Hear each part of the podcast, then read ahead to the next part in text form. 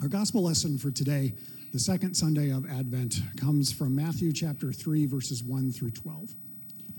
In those days, John the Baptist appeared in the wilderness of Judea, proclaiming, Repent, for the kingdom of heaven has come near. This is the, the one of whom the prophet Isaiah spoke when he said, The voice of one crying in the wilderness, Prepare the way of the Lord, make his path straight. Now, John wore clothing of camel's hair with a leather belt around his waist, and his food was locusts and wild honey. Then the people of Jerusalem and all Judea were going out to him, and all the region along the Jordan, and they were baptized by him in the river Jordan, confessing their sins. But when he saw many Pharisees and Sadducees coming for baptism, he said to them, You brood of vipers, who warned you to flee from the wrath to come? Bear fruit worthy of repentance. Do not presume to say to yourselves, We have Abraham as our ancestor, for I tell you, God is able from these stones to raise up children to Abraham. Even now, the axe is lying at the root of the tree. Every tree, therefore, that does not bear good fruit is cut down and thrown into the fire. I baptize you with water for repentance, but one who is more powerful than I is coming after me. I am not worthy to carry his sandals. He will baptize you with the Holy Spirit and fire. His winnowing fork is in his hand, and he will clear his threshing floor and will gather his wheat into the granary, but the chaff he will burn with unquenchable fire. The gospel of the Lord. You may be seated.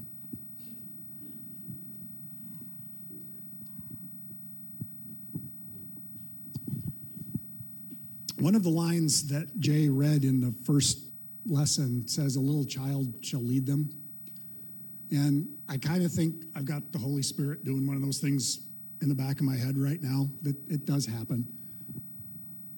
This morning in confirmation class, um, we'd kind of wrapped up the lesson early, and, and the kids and I were just sort of discussing some stuff. And, and they asked some questions that, holy smokestack, um, led us down a really wonderful conversation about the, the, the truth, the, the gospel, the, all the stuff that we talk about. And I think it kind of sort of ties in to, to Advent and where we're at. So, with your permission, I'm going to punt what I originally was planning on worship, uh, on preaching about today, and just kind of talk about what the kids and I talked about. Everybody okay with that? Okay. If I get really off topic, just be like, dude, shut it down. So today we were talking about the divided kingdom of, of Israel. Now, the, the history that lies behind it, about a thousand years before Jesus was around, the nation of Israel or the culture of Israel coalesced into a kingdom. And there were three kings of the united kingdom of Israel. There was first Saul, and then there was David, and then there was Solomon. And those three kings, their period lasted for about 120 years all told between the three of them. And then things got a little wonky, as they're prone to do. And the nation was divided into two different nations. We had the, the southern kingdom of Judah, which is where Jerusalem is, and that was still ruled by the descendants of King David and King Solomon. And then we had the northern kingdom of Israel, or sometimes called Samaria, and that was led by a completely different group of people. And as the kids and I were talking, we, we talked about the history of all of these different kings that kind of were going back and forth for the over the course of like a thousand years in these two different kingdoms. And we would hear about how how some of the kings were were really good and they those kings followed God and they they helped the people to follow God and and were faithful. And some really weren't some were would would kind of adhere or or have some cultural things with some of the neighboring people and they would worship other gods and they would lead the people astray and things would just get kind of ugly and things would get bad. And then God would pull favor away from that king or from those people and things would go a little rough. And it just kind of kept going round and round and round and round in this crazy cycle. And we talked about one king in particular who's a really good example. And this particular king, his name was Manasseh. And I couldn't even tell you where in that thousand years he falls, but but he was a king and he became, what did we say? He was 12 when he became king. So he's about the age of our confirmation students. He became king at 12. Hmm, real good. And he reigned for 55 years, which is a really long time. And as the kids and I were talking, I asked them the question well, if he reigned for that long, what do you think? Was he one that really followed God, so God blessed his reign? And they're like, yeah, we think so. And, I, and then we read it. And hope, no, he didn't. This guy was bad. He did everything wrong, didn't he? And after a while, God removed God's favor. And then another, I think it was the Babylonians, came in and they hauled this king off into exile. And God had removed favor. And so now everything's bad. My kingdom has been taken away from me, and I'm in prison off in some foreign land. And so, Peyton, what does he do? He prays. Oh, yeah, God, remember me? I think I just remembered you. And he prays, God, I have messed up. Forgive me. And God does. And God restores Manasseh back into his kingdom. He, he, and, and then he changes everything up. And for a really long period, he follows God. He's faithful to God. And as the kids and I were talking about it, he's one example of the whole cycle of we walk away from God, things go badly, we remember God, we ask for forgiveness, and God's love is there, God's grace is there.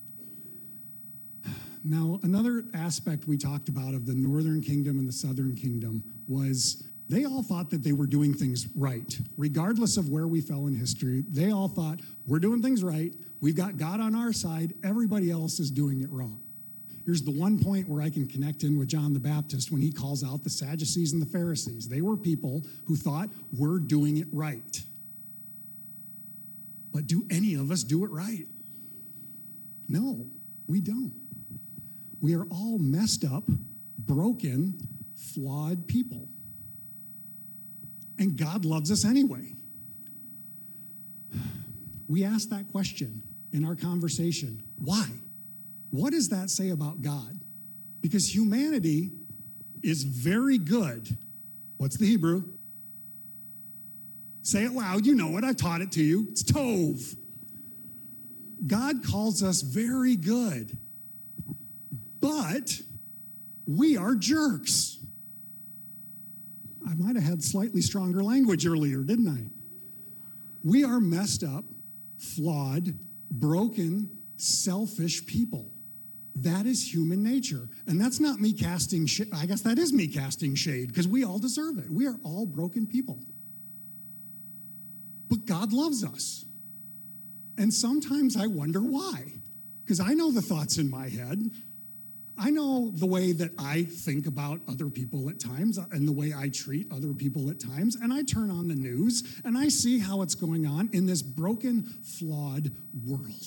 And I think to myself, God, maybe you should wipe us all off the planet and start over. We talked about God starting over with dogs because dogs are perfect.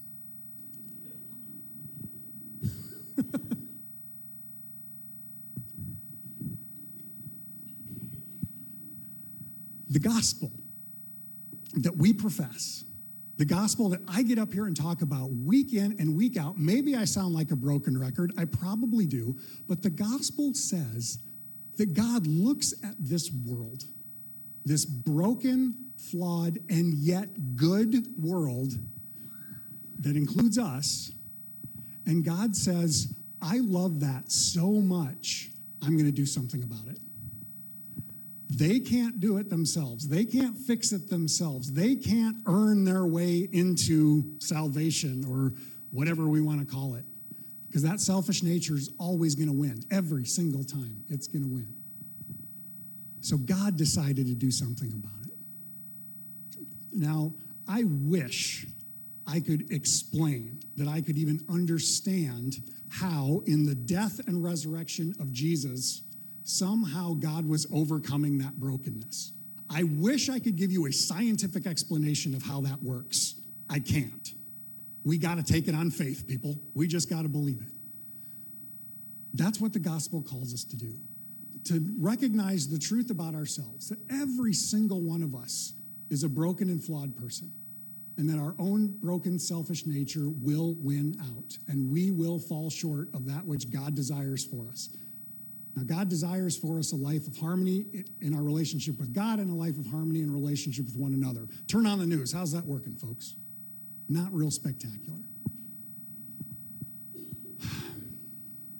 But then God said, hmm, They can't do it, so I will.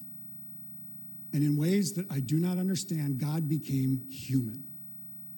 God became a helpless baby, entered into this world as one of us lived, died, somehow came back again, and in doing that, overcame the power of brokenness and sin that's a part of every one of us. That is the gospel. That is the entire Bible in 15 seconds. Sometimes it makes sense, sometimes it doesn't. Sometimes we need to hear it again and again and again and again. Basically, every single day, because every single day we screw up. But ultimately, what I'm really trying to get at, and, and I think the most important aspect of all of this, what does that say about God? That we have a God that can look at the junk that we do to ourselves and that we do to each other and that we do to this planet. And God says, I love them anyway. And nothing's going to stop me being with them. Not brokenness, not sin, not even death. In a few more weeks, what, let's see, two, two more weeks, we're going to celebrate the birth of Jesus. Now, for us, it's past tense. For us, it's already happened. Jesus was born, Jesus lived, Jesus died, Jesus rose again, and Jesus has promised to one day come back again. And at that point, somewhere out there in the unknown future, all of this junk will be over. I don't know what it's going to look like, but the promise is that this will be no more, and whatever's out there is going to be better. I wish I could tell you what it's going to look like. I don't know. Sounds good, though. Sounds good and I hope for it. And I hope you hope for it every single day. But if you're in a position today where it's like, uh, I don't know, it's okay. You got another day tomorrow. And Jesus will still be there. What do you think, Peyton? Is that an amen? Okay, amen.